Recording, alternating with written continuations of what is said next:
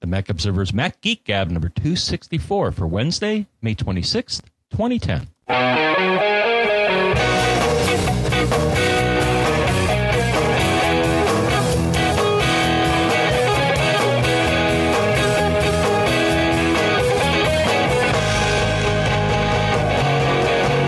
Greetings, folks, and welcome to the Mac Observer's Mac Geek Gab here in Durham, New Hampshire. I am Dave Hamilton. And here in uh, balmy Yeah. Fairfield, Connecticut, I'm uh, John F. Braun. Yeah, we just uh, uh, just crested 90 degrees today. Oh, it was. It's darn near hundred here today. Really? Yeah, it was. I, when I was over for lunch, I noticed it was like ninety six or something. So Yeah. So I got the AC on, of course. yeah, yeah, we both have the AC on today. Mine is uh, mine is notably quiet though, but uh, I don't hear yours, John. So I think we're good. This is a premium show. I- Did you say that in the intro, John? No, I didn't. This Okay, is a premium well- show. Yeah. So this is a premium show. The last one of the last show of May because uh, Monday is Memorial Day and we will not be recording. So Oh yes, Uh, you got to remind me because I always know Memorial Day is approaching. The the, the, the residents in this uh, in Oh, yeah. town here have have one annoying habit which just drives me bonkers. Um, you know, there's a parade. You know, most towns have a parade for Memorial Day. Sure. I remember when I was in band, I you know was in marching band and got to march in the parade. Um, so there's the parade route. Well, people seem to think that um, they're able to reserve space on the parade route, which is on public land. And Uh-huh. They'll lay out like blankets and chairs Sure. and rope off areas and stuff like that. pretty typical, yeah. Oh, really? Because to me, it's it's public space. It's like how can you reserve? You know, it's like I've heard. uh, I think they do this like in Detroit and some places too. Is that people will reserve parking spots? You know, uh, especially if they dig them out.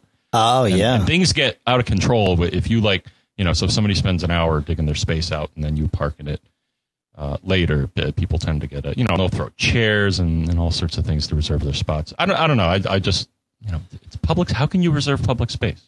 if you want to rant, go rant at my neighbor. Yeah. Well, you did that already. I, I sort of did. Yeah, I, had, I feel good though now that uh, my neighbor's screwing me on something, and, and I just had to acknowledge that, and then he acknowledged it, and, and now I actually feel really good. It's uh, you know, it's it's sort of um, uh, exhilarating to, to just I was be done with I- that. I mean, I was thinking the the uh, the day before the parade. Yeah. Boy, I could build up such a uh, lawn chair and blanket collection. Oh, they come in. Wait a minute. I hate to I hate to derail the show here, but they actually they set them up the day before, not just like the morning of. Oh no no no no! People are doing it days before. Oh, that's crazy. Okay. I'm already seeing people laying out, roping off areas, laying out chairs, and putting out blankets. Now, of course, we're going to have some severe thunderstorms over the next couple of days, so that could be unpleasant. But no, that's my rant. Oh no, That's no, the morning, the morning of, I, I'm, I'm, I'm all right with that. But I guess if it's what people do, it's what they do, right? I mean, it, you know, it's it's a tacit approval by the town. If no one stops them, then it's been going on for years. It is what it is. Shall we get to Jonathan's uh, question here?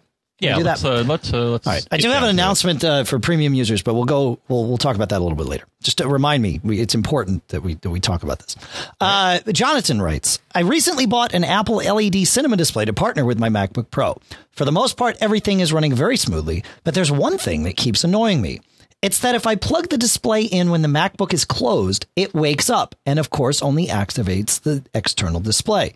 Then, when I open the lid, it does not activate the laptop display. I know I can fix this by going into the displays preference pane and clicking the detect displays, and all is well. But this is simply taking too, too much time and too many clicks not to get me annoyed. What I would like to do is to be able to do this quickly with a tool like LaunchBar. Do you know if there's a terminal command to do this, which I can link to LaunchBar, or if there's any good software out there to manage multiple displays? I recall how you often talk about the GUI most of the time links directly to terminal commands. Do you have any tips on how to find the underlying commands? Okay, so I did a little digging, and I don't know the terminal command to uh, to sense the displays, though I'm sure there is one.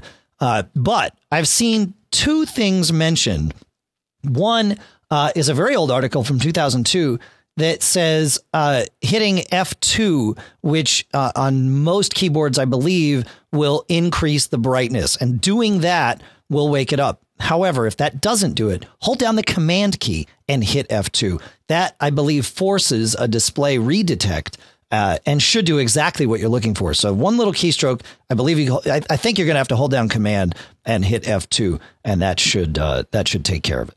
So I'm sure there's a terminal command to do it. I mean, it, would it would stand to reason, but uh, but I do not know what that is, and I could not find it, and despite my searching. Yeah, I thought it was option. Uh, maybe it is. Uh, yeah, one, one of those keys. Um, I think it's command. Yeah, yeah. Everything I read said command. But it could yeah. be option. Yeah, if command doesn't work, try option. F2, that's the magic one. And you might have to hold down the function button if you've rearranged the way your uh, function keys work. So it might be command F, uh, function, which is the little FN button, and then F2. Uh, but but uh, but I but try it without the FN button. I think it should work. Okay, yeah, that's a that's a good uh, suggestion, especially on portables. Right, um, right. You remap things. Um, the only thing I want to add is he's asking, you know, is there a good utility? Um, that this will come up a little later in the show, but is there a good utility to manage multiple displays? And I'm, I'm uh, starting to use this more, but but there is a utility called SwitchRes 10. It actually uh, comes should, up as a should, pane. Should I um should I should we do Clayton's question here and then you just talk about SwitchRes 10 once and we'll we'll lump these together? Should we do that? You know, dive right into Clayton and then yeah. All right, here we go. Good idea. Hey, Pete, Dave, and John. See how I mix that up? I had a Thanks. quick question. I have a uh, Mac Mini that I have in my living room set up as an entertainment computer. And uh, the problem I'm having is that the screen resolution keeps changing every time I turn on and off my television. I'd like to set it at uh, 1360 by 768, but unfortunately, every time I power cycle my Sony Bravia television, uh, it changes back to 1600 by 900, which is um, it overscans and it's not very pretty when you look at it. Uh, it's a little um, pixelated. So uh, I'd like to be able to lock my screen resolution on the Mac Mini so that it always outputs uh, the same screen resolution. But I, I've searched and searched and searched and can't figure out a way to do it. I can't find any command line uh, issue um, solutions. Excuse me. So uh, any help would be much appreciated. Thanks, guys. John.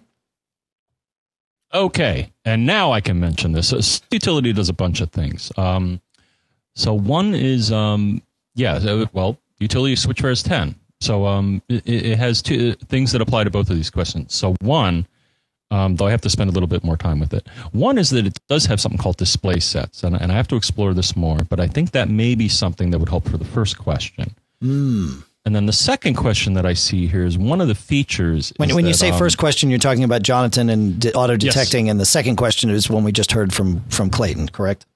Right. Got it. Okay. Yeah. So, so for the first question, when he's asking, is there a utility that, that can help manage displays? I would say this is a utility that helps manage your displays. Sure. Lets you do a whole bunch of things. But then it also um, has a feature where uh, if you're on a display, you can enable um, and also select what resolutions appear in a menu. Um, so I'm going to suggest he looks at, at, that as well because I think he may be able to create a. Uh, now it is something you got to pay for eventually. It's a limited trialware, so you, you know, won't hurt anything to try it out. But um, you know, look at SwitchRes 10 because I'm I, I suspect um, it will let you create a configuration that will just lock you. Um, sounds like that's what he wants to do is to lock the computer um, into a, a certain resolution. Yeah, yeah, that's exactly right. Yeah. Yeah. Cool. All right. Uh, it, moving on. Yes. Okay. Michael writes, guys, I'm curious. We've been hearing about how Macs are safe by the term security by obscurity. And while I see this point, I question the fact that Mac OS 10 is based on Unix and Unix has been around for some time now. In fact, I've heard that most web servers are running on Unix, and many of the banking computers are also running on Unix. So to me, that says Unix is fairly popular. Why don't we see more attacks not just on Mac OS 10, but Unix in general? Okay, uh, this is this is something I think we can both kind of talk about this, but you know I've been using Unix machines for a long time, and I've seen them get a whole lot more secure. You know, if you go read books like The Cuckoo's Egg, uh, you'll run into people uh, like like Newt Sears, right?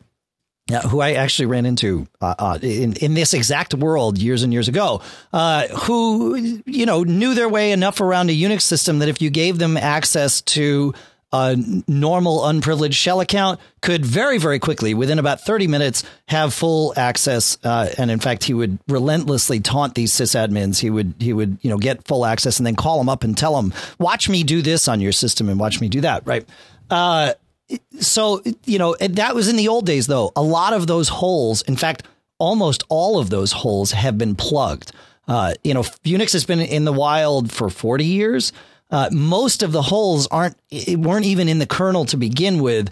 They were with uh, additional software where you might have some piece of software. What would happen is you know you'd have your user account that's unprivileged, right? But you knew that once every hour uh, this little engine was going to go and run a set of commands that was in a certain file, and that engine just so happened to run with uh, privileges. So if you could edit the file that the command was going to run, then boom, you'd be you'd have access to the uh, you know you could have it uh, go and privilege your user account, right? And then from there you're good to go. So a lot of those holes have been found, and then you know uh, since since they've been found, they've been plugged. Uh, and I believe that to me, that's what makes Unix as secure as it is. There are still holes if you have insecure passwords or uh, other things like that. And there are holes that pop up, but, but they are plugged very, very quickly that uh, it really just hasn't been an issue. So uh, I, don't, I don't know. You, I know you said you had some stuff to add to this too, John.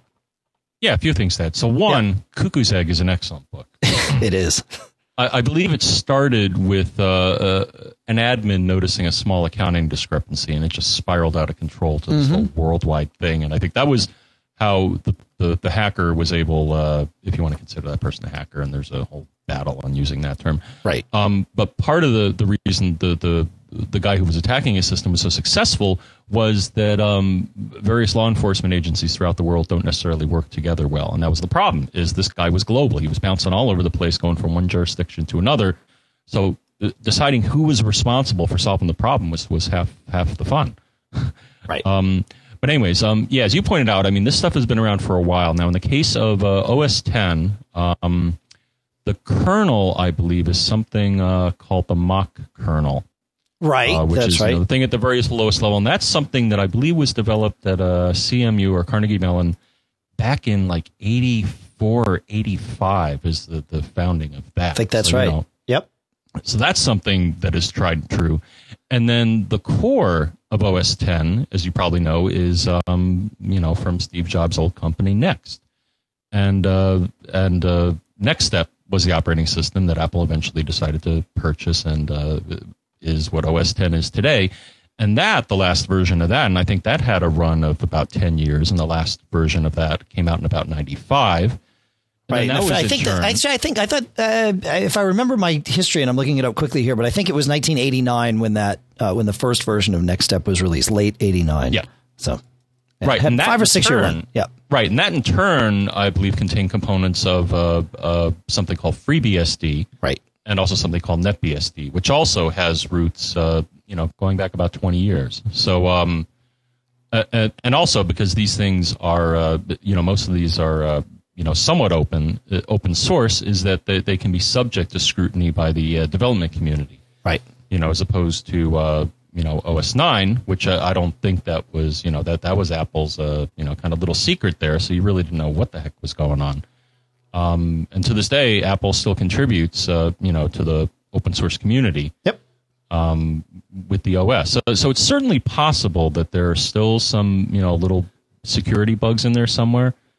I mean, so some of them popped up. You remember, you know, like the ping of death when that came out. Yeah, that was something that took everybody by surprise, and almost everybody was working off the same TCP/IP code base, and no one, just nobody ever thought of that attack. Right. Um, I think the biggest problem right now is not those attacks, which I think are you know pretty sophisticated. You know, a lot of them are usually buffer overruns and stuff like that. But I think the biggest risk right now is not so much those type of attacks, but um, the, the the phishing and other things that you see.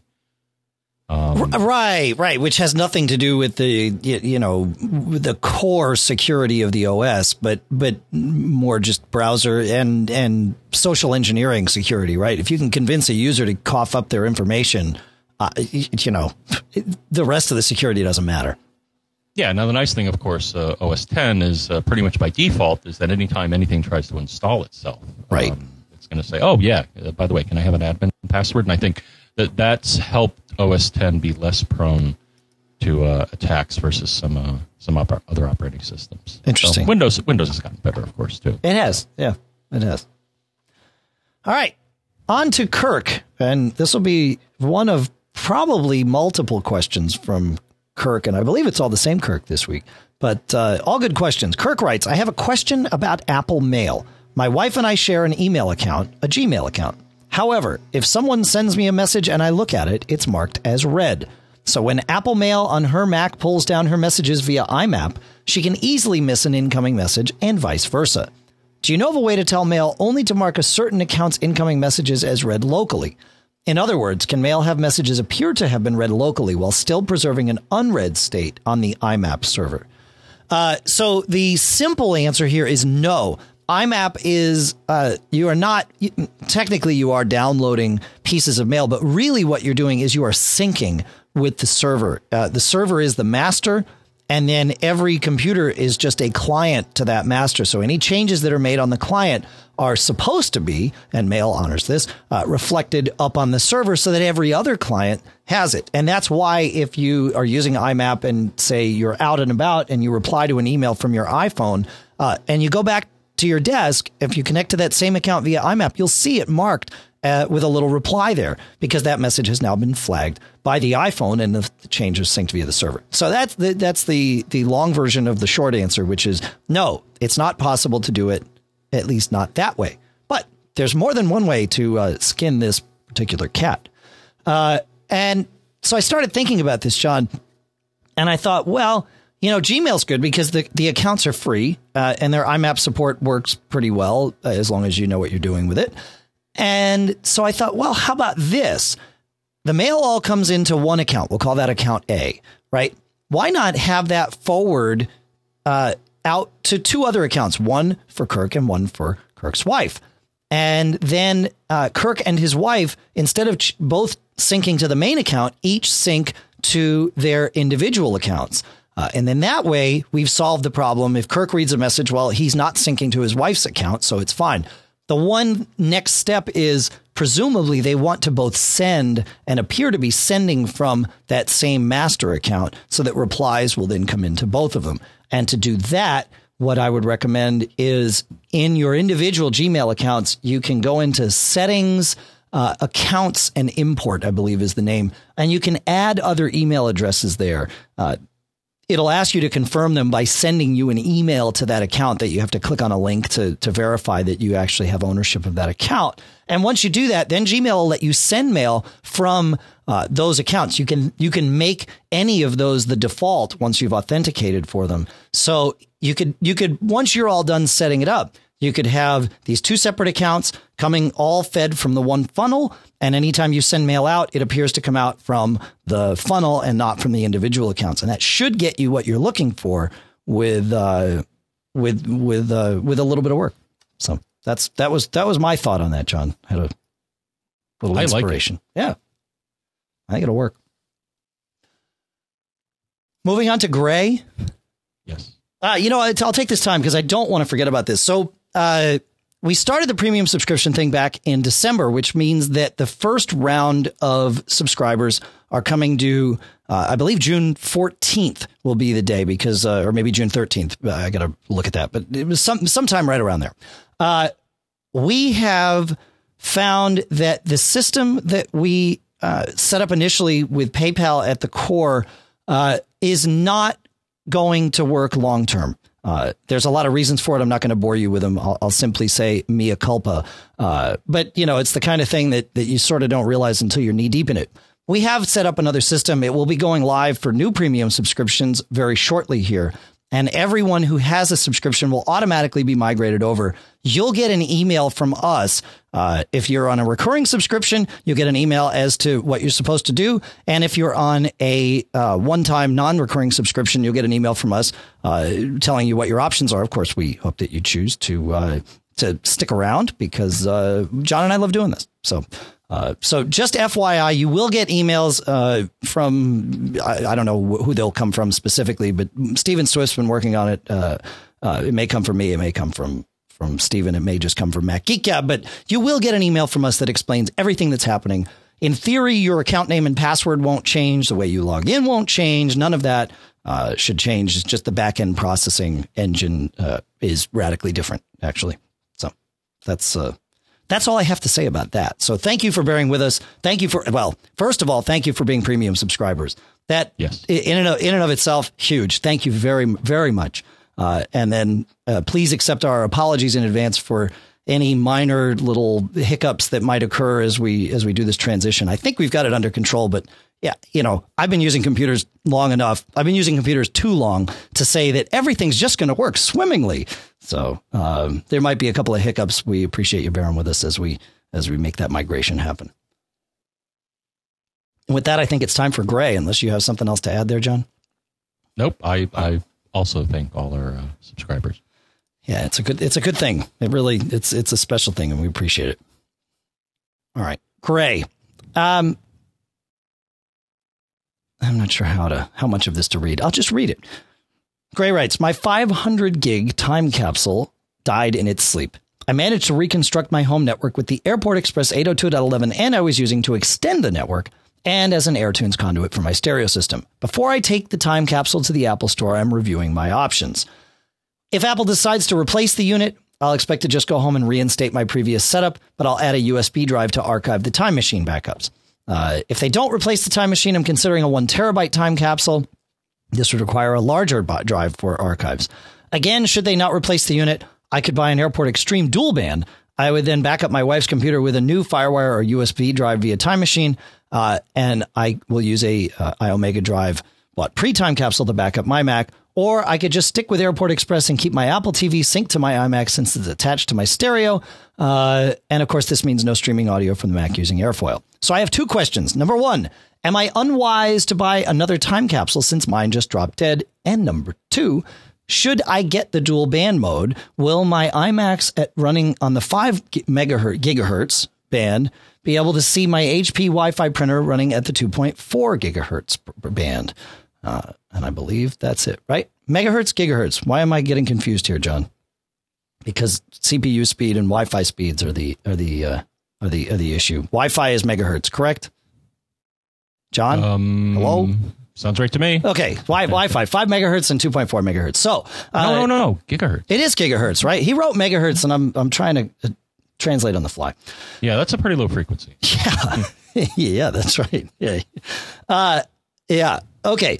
Uh, so question number one, my feeling is yes, go, you know, the time capsule, if it's the right option for you, don't hesitate to get one just because you saw one die. I had an ethernet port go bad on one of mine. It was like the, my fault or that of the lightning in the area, but, uh, but you know, it was Apple replaced it and it's been running fine. It's, it works swimmingly. And I know you've got one, John, and, uh, plenty of other people have them and, and they're, they're quite reliable and quite handy as, as I'm sure you found, Greg. Yeah. They had a run, they did have a brief run where I heard an above average number of reports of hard drives in those things rolling over. Okay. Um, but yeah, I mean, because Apple, I think, sources, you know, sure, whatever they can get. So uh, yeah, that could happen with any drive you buy. That's right. Yeah. All right. So question number two. Uh, well, did, well, you had you had some more to add on question number one? Is that right, John? Well, one, I mean, the only other option that, that would occur to me, and actually he touched on it in his option three. Um, it's a little risky. He may save a few bucks here because um, if you look at the pricing, um, yep. current pricing right now, an Airport Extreme is one seventy nine. Okay, a brand new one. Well, actually, you know, I'm going to offer a suggestion here. If he's going to get something, so, so again, the Airport Extreme is 179 uh, retail pricing. A time capsule one terabyte, I just looked, is 299. So there's a little delta there. The time capsule two terabyte is 499. Okay. He may want to do like what I did for uh, for my mom recently because she updated from one of the old uh, UFO shaped ones. Um, uh, again, if you want to save a few bucks here, and I I, I fully trust uh, Apple refurbs because um, we saved quite a bit. Uh, you know, like at least ten oh, percent yeah. or fifteen percent so, so one thing is you may want to consider an Airport Extreme and slap your own drive on there because then you're not limited by the size of the drive that Apple decides to put in there. Um, I don't know if you're going to be able to, to get a one terabyte drive for for uh, you know that that that cheap, um, but you do have the flexibility of the size of the drive if sure. you plug it into the Airport Extreme.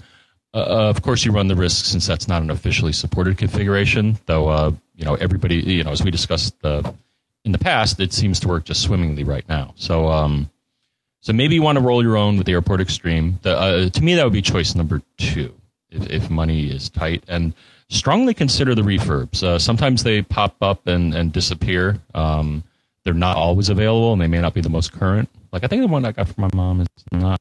I think it's the single band one. It's not the dual band one. Or no, I think it was the dual band one. And again, you're gonna you're gonna save some money, and I I couldn't tell the difference. It looks brand new. So that, cool. that's all I have to say about that. All right. Uh, so question number two, right? Uh, where we're talking about single band versus dual band.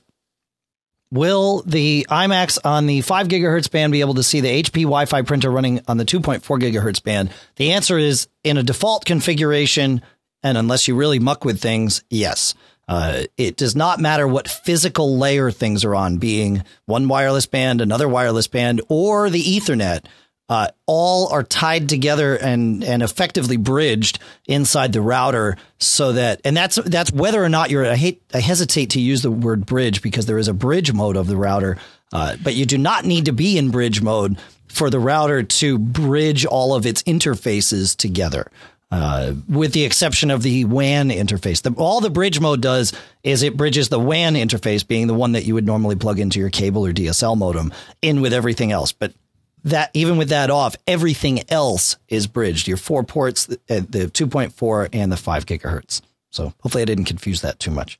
Okay. So what you're saying is that I could have devices both connected in the 5 gigahertz mode and the 2.4 gigahertz mode. Um, but the, the, that's not important because it's going to appear to be, or it's just that everybody is connected by Wi Fi to this one unit or wired, right? I mean, you got four Ethernet ports yes, on the back right, right. too. So, and and the devices, the the at a low level, the devices care how they're connected, of course. But in terms of connectivity and and routing and all of that, they all will see each other as though they're on the same network because they are on the same network. They're just not on the same physical right. layer.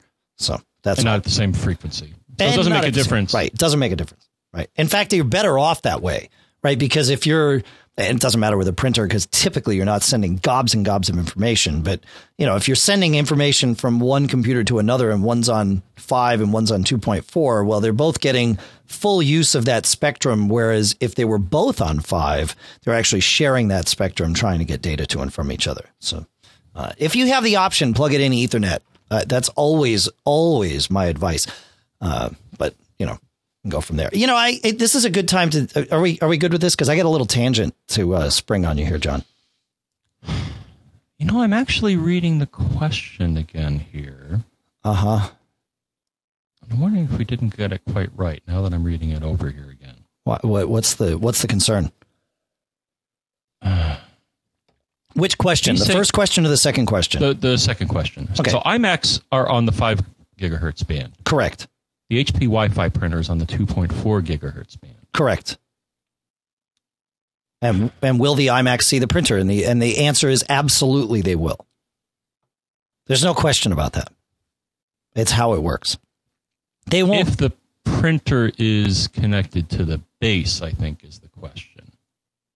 No, no, because it's a networkable printer, right? The printer in and of itself will do the networking. All it has to do is be connected to a network via Wi-Fi. So, okay, well, all right. The, the, the, way I was reading this is that, that, there's an option to connect directly to the printer. If it's a USB printer. That's not what he's talking about. He's well, not what, talking what about. Uh, all right. Let, let, let, uh, I'm sorry. Let, let me. Uh, I have seen printers yep. that have Wi Fi built into them. Yeah, that's what this one is. Right. Okay. So uh, I mean that and and what you do so you have two options with those with wi-fi printers right one is by default this printer will create its own airport network called hp setup uh, it's because he said it's a Hewlett Packard printer, and you've probably seen this if you go to offices or whatever. You know, somebody will yes. have a network called the HP setup, and usually what that's from is it's from a Wi-Fi capable printer that is plugged in via USB, and no one's bothered to configure. So what you can do though is you connect to the HP setup network via, you know, with in your airport menu, right? And now you're not connected to the internet anymore. All you're connected to is the printer. Uh, and at that point, you can run the HP software or you can visit the web page. And I don't know the IP address, but I think it's like 192.168.0.1. And at that point, you can go through and configure the printer, uh, the printer's network settings. And what you'll do is you'll type in the name of your main uh, airport network and any authentication, you know, is WPA and what the password okay. is and all that. And then the printer will go off and connect itself to your network. So, so I, yeah, I made the assumption here because because it sounds like he's already done this once. Yes. But uh, I made the assumption that Gray knew how to do this. But but yes, for clarity, he would have to first connect the printer to his Wi-Fi network. Okay, that's and, yes. Uh, uh, that was my question. Is Got it. that is that he would not be able to directly connect from the iMac to the printer, point to point. Well, he could, but he would have to jump off of his network. Yes, that's so. what I was saying. Yes. So if the iMacs are in five gigahertz mode and the right. printer is two point four, well, it wouldn't matter actually. Let let's you wouldn't. Let's take the five gigahertz and two point four gigahertz out of it. Right. Let's say everything's at two point four. Right uh, it still wouldn't matter if his air if he's connected to his airport base station and his printer's still in default HP setup mode. Uh, he's not going to see the printer when he's connected to his base station in 2.4 the same way he won't see it connected because it's just not the same. It, you're picking one access point over the other, right? The, mm-hmm. you, you, have to change the printer from being an access point to being a client. Uh, and and so you do that that's, by connecting to the printer the first time right. and configuring it, like I said. Yeah, that's that's what I was saying. Yep. Okay, because I haven't dealt with those beasts. I've dealt with the, the only printer I have right now is my uh, it, it's plugged into, which effectively is the same thing, I guess. Is I have my my print, although physically it's connected via USB. Yep, it's available because everybody on the network sees it through the uh, time capsule. Sure, and that's a handy thing about the time capsule. You know, Gray Gray's printer. Not to get too deep here, but this is a good conversation. Gray's printer is Wi-Fi capable. My guess is it's also USB capable. But if you have a print, which means that in addition to a Wi-Fi circuit in Gray's printer, he's also got networking com- components, right? And it's got a little board in there that's going to manage the interface and it's going to it has a print queue in it so if three people try to print it once the printer is going to manage its own print queue so it's got a whole lot more smarts than your average printer right? Right. Your average printer doesn't have any print queue software, doesn't have anything inside it in, inside its little printer box. It, it's up to the computer to manage that. Or if you have something like a time capsule or an Airport Express or an Airport Extreme that you can plug a USB cable into, you can that will act as the print server and will bridge the printer to your network either via Wi-Fi or or yeah, however else you know you want to you want to do that however else you want to connect. But yeah, that's right. So so it is a cool thing that the time capsule has that that printer bridge. Gray in particular doesn't sound like he needs it, but a lot of the rest of us do, and it's handy to mm-hmm. you know it it turns any USB printer into a network printer, which is really cool. So got it. All right, I had a tangent. Oh, I remember. So, uh, you know, we were we were talking about getting this new couch for our living room, uh, except our neighbor's screwing us, and he's not going to sell us the couch that he agreed to sell us, and that's all. That's as far as my rant's going to go.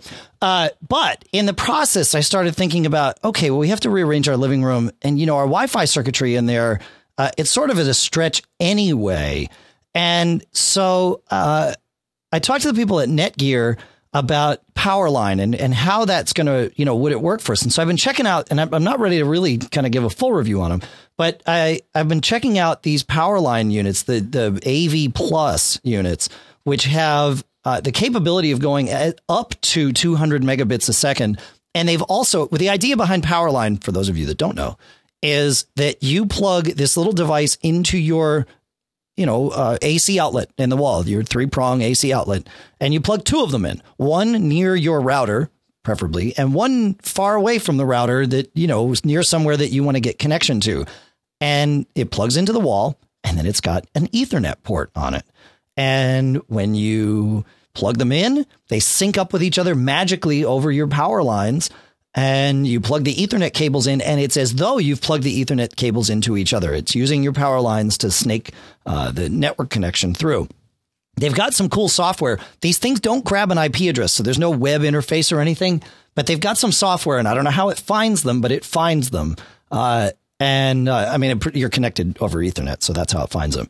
And uh, it'll tell you how good the connection is. And on mine, I've both of them are sitting at about 80 megabits per second is their maximum throughput, which is great.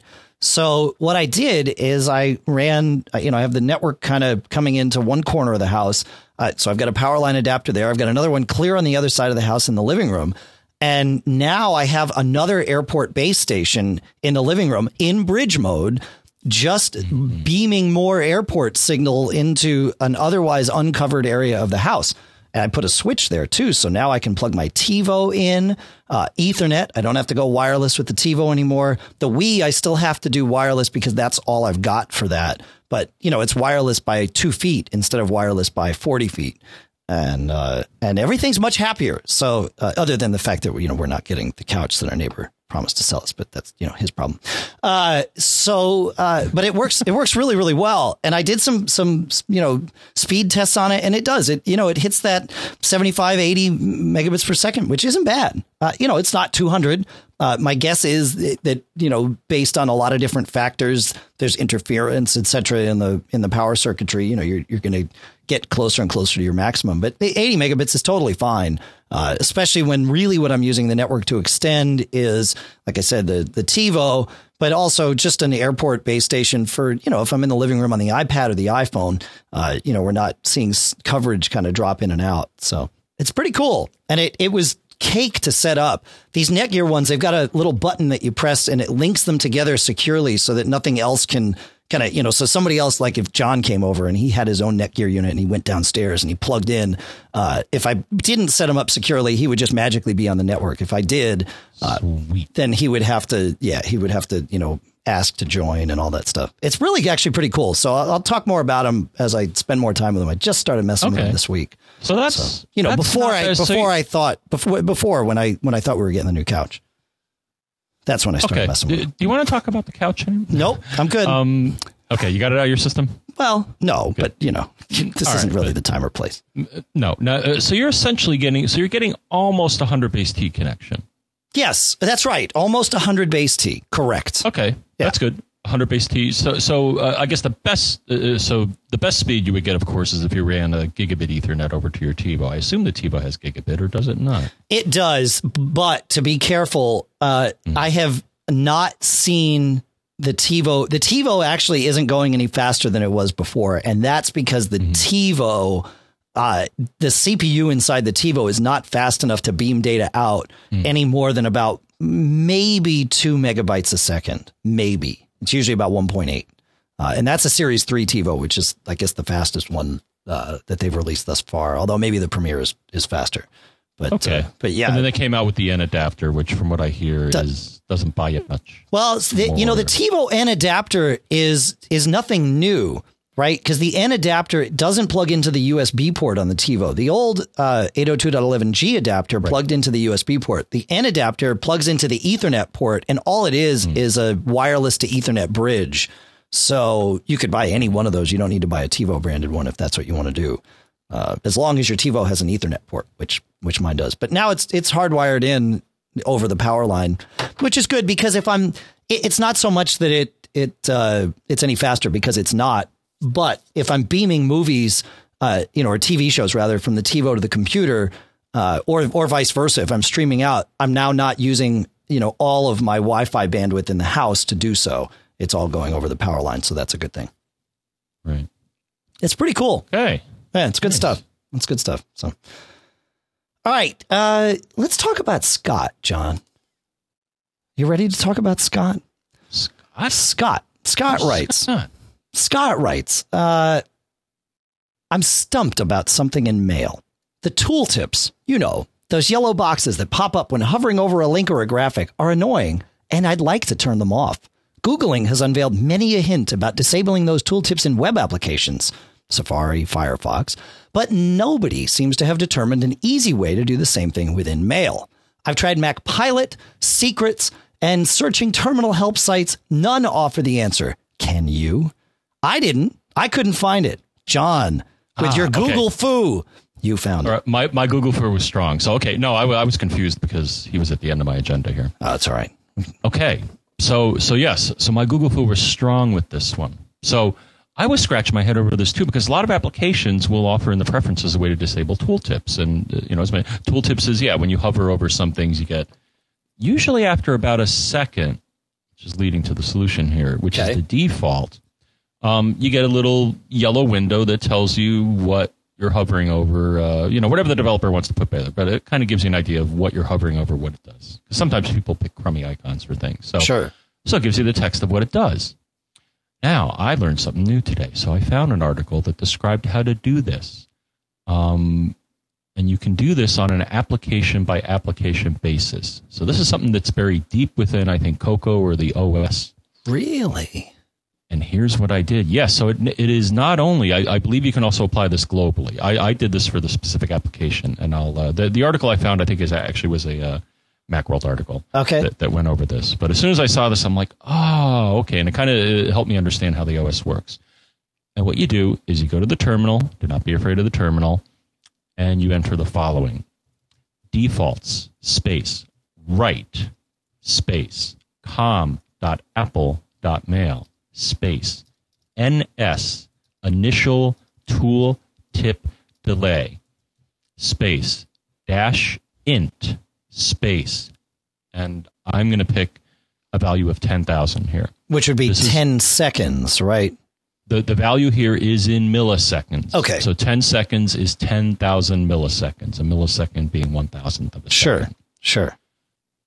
I did this, and actually, I quit. uh, He said that he had to log out and log back in to do this. I actually quit Mail before I did this, and then when I started up Mail again, I hovered over one of the icons, and I counted to 10, and that's when the tooltip came up. So the thing is, this is a uh, to me this is the closest you're going to. So I found no way to disable it, but this makes it so you can extend the delay, so you effectively are disabling it unless you hover over something for 10 seconds Uh, and what this is doing underneath the covers because at first i was like you know there got to be something. And i looked in the, the plist file and here, here's where it kind of all comes together. So if you look in your preferences folder you will see that there's a preference file called com.apple.mail.plist so i looked in there because i figured you know there's got to be something in here that's uh, or i think i opened it with BBEdit actually. Made it easier to uh, you know, search through it, and I, I think I found one thing that had the word tooltip in it, but it, but it wasn't very helpful. So you'll notice when I when I when I mentioned this command here, I did not include the the the .plist, but effectively what this does is it creates a new entry in the com.apple.mail.plist file, and the name of the entry is you guessed it, NSInitialToolTipDelay, and the value you guessed it is ten thousand. Ah, so from that point cool. forward, if you want to modify this again, you can get your favorite plist editor, and you will see that there is a new value in the reg- in the plist file for mail. but you could also you could also just keep updating it with your defaults write command from the terminal if you want as well. Absolutely. Okay. Yeah. It, it, Okay. it, uh, I I assume it just overwrites what's what's there. Again, you, you probably want to quit the application. Um, though I don't think you have to. I, I think it'll probably write to the plist file. And then if you want to, you know, get rid of it, I, I I don't know if it's delete. Uh, the, uh, the the article I found had instructions on how to get rid of it. But if you want to get rid of it, say you do want to have the uh, the tooltips again, then I would say the best approach would be to go into the plist file and just delete the entry for NSInitialToolTipDelay. Got it.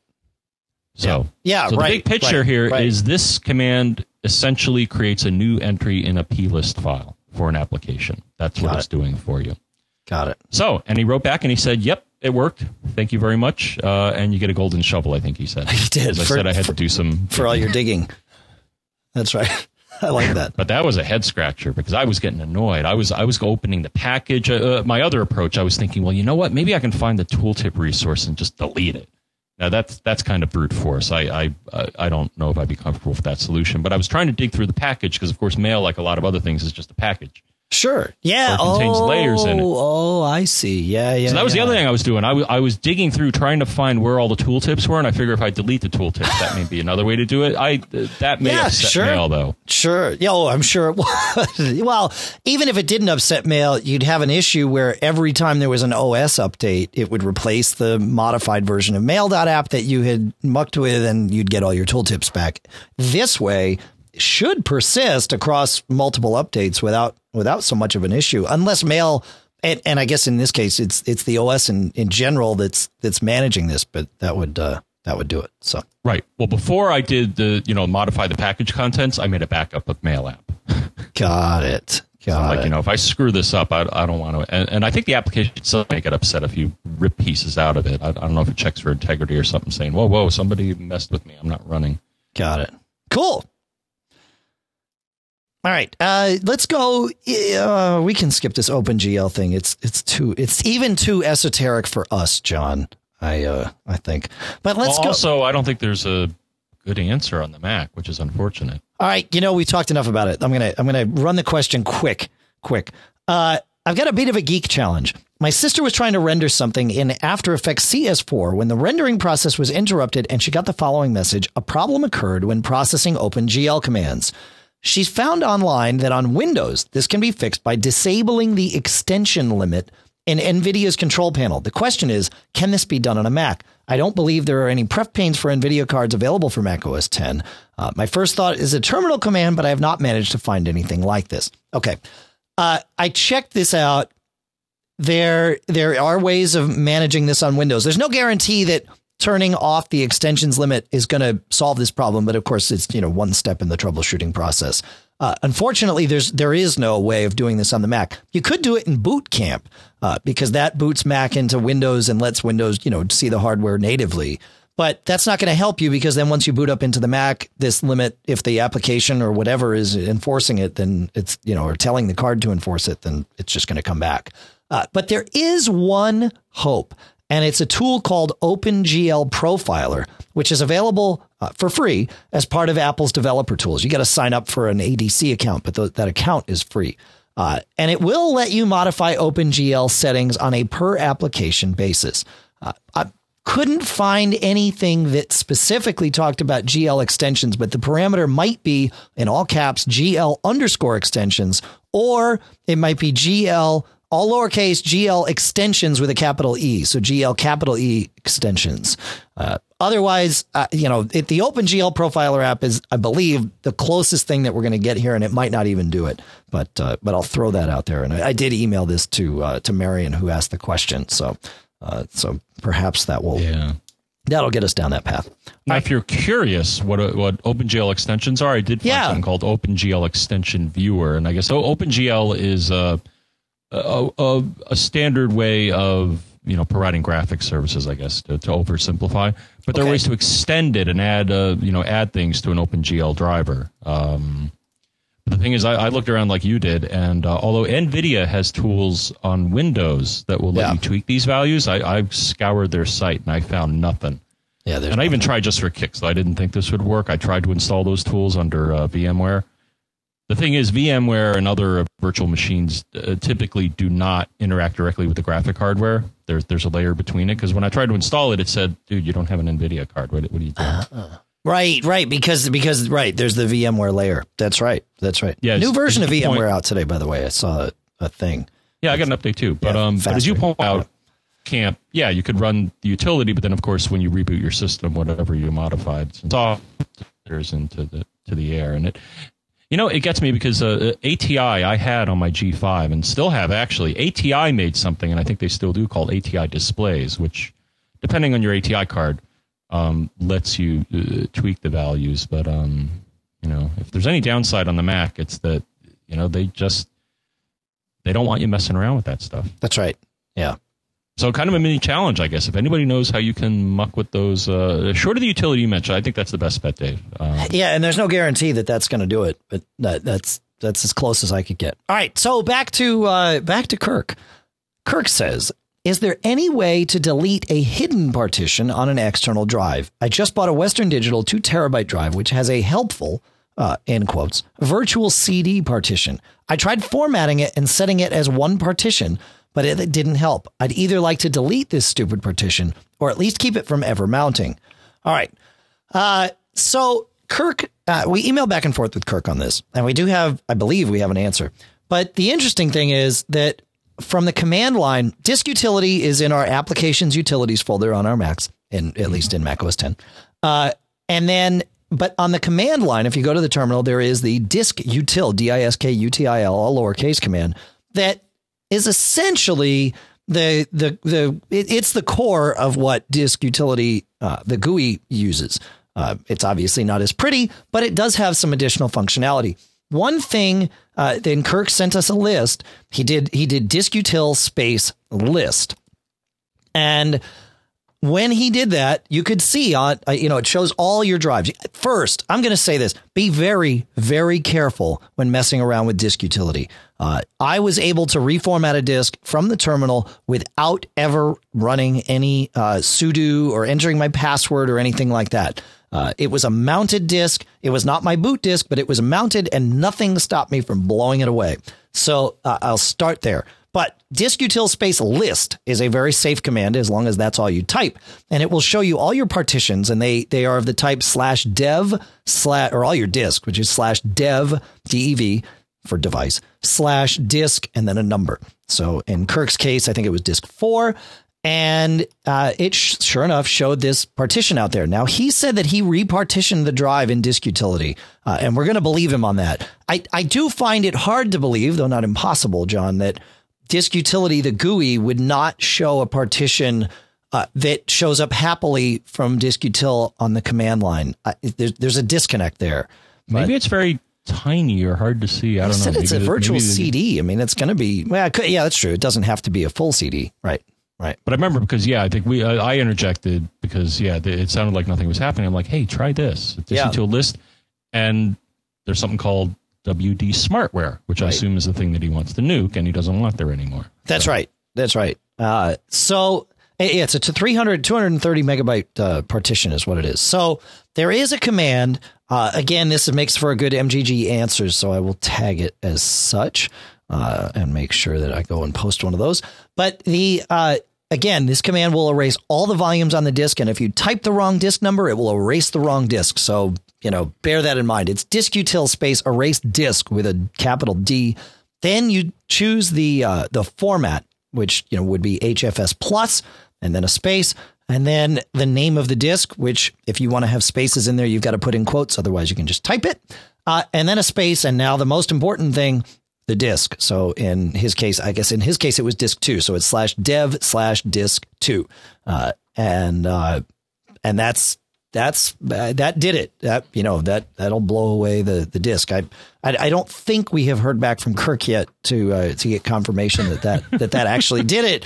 Hopefully, the lack of confirmation from Kirk doesn't indicate that he reformatted his boot drive. So, uh, but I, that that is one of those magic little that diskutil command. And the way I found this out was uh, the first thing I did was I just typed diskutil, and that gives you a very basic list of all of the commands inside there. If you want more details, you can type man, M A N, space diskutil from the terminal, and that'll give you pages and pages and pages uh, showing each uh, option inside disk utility and then some description about how to use it. This can be, man can be your friend. In fact, uh, if you spend any time at the terminal or want to spend any time at the terminal, uh, you will become familiar with using what are called man pages or manual pages because otherwise there's no way uh, to remember everything or or really no way to figure it out if you haven't learned it the first time. So uh, so that's that's what I did and I figured out and kind of crafted this command and uh, and it it worked for me. So we'll see if it uh, we'll see if it worked for Kirk. And yeah. Uh, yeah. Another another way a lot of times is um, though though I certainly support the man page Yep. A lot of uh, command line utilities, typically, um, if you type the name of the command, a space, and then it depends. Uh, uh but what I found, like for example, diskutil, if you do diskutil space dash h, it'll kind of give you a quick overview of all the options. Uh, that doesn't work. Uh, did on my computer. Really? Yeah, oh, you're not on uh, Snow Leopard. Um. Well, you know, I typed diskutil space slash question mark, and that ah. didn't work. And then I did dash h. I think they changed it because I think it's different versions on my leopard and snow leopard machine. Uh, yeah, mine is uh, mine. When I do diskutil dash h, it says just type diskutil for a list of commands. Uh, and then and then if I just type diskutil, in fact, it delivers on its promise and gives me a list of of commands. Ah, interesting. So they changed it between leopard and snow leopard. Yep. And actually, you bring up a good one too. Yeah, if you just type the command, I guess depending on who wrote the utility, they'll right. uh, they'll say, yeah, here's here here are your options, and here's. Right. and that's one of them. Good one, man. Yeah, it's good. All right. You probably know how to contact us by now, but just in case you don't, the email address for you folks to use is premium, P R E I, no, sorry, premium, P R E M I U M at macgeekgab.com. Dave, did you say premium? I did, and then I- M I U M That's right. at macgeekgab.com. Yes, yes, I, I did, but then I flubbed the spelling. Of course, that's right. Uh, you can call and you can send anything you want to that email address: audio, video, pictures, text, whatever works. 206 666 Geek is the number to call, and Geek is. Four, three, three, five. And you can see the excellent show notes that our esteemed Mr. Braun puts together at macgeekgab.com. You can send us iTunes comments even though we can't reply. Michael Johnston from the We Have Communicators podcast, formerly the iPhone Alley podcast, sends uh, sends this out in AAC format after he converts it for us and for you. And CacheFly, of course, provides all the bandwidth. C A C H E F L Y dot com. Anything else before we uh, say goodbye to our listeners for May and say see you in June? Um, keep an eye on Mac Geek on Twitter if you want to uh, see when anything interesting happens on the podcast, like when show notes get released or when we publish shows. Um, of course, I am John F. Braun on Twitter. Dave Hamilton is Dave Hamilton. Pilot Pete is Pilot Pete. And Mac Observer is Mac Observer. It, it just couldn't be easier. It, it couldn't be easier. Twitter is a lot of fun. It, uh, I go through phases with it, you know, but uh, but there's always something good out there. So, all right, thank you so much for subscribing. You'll get that note. Uh, we may talk to you again before you get it, but maybe not. So, uh, just wanted to warn you that. And thank you again.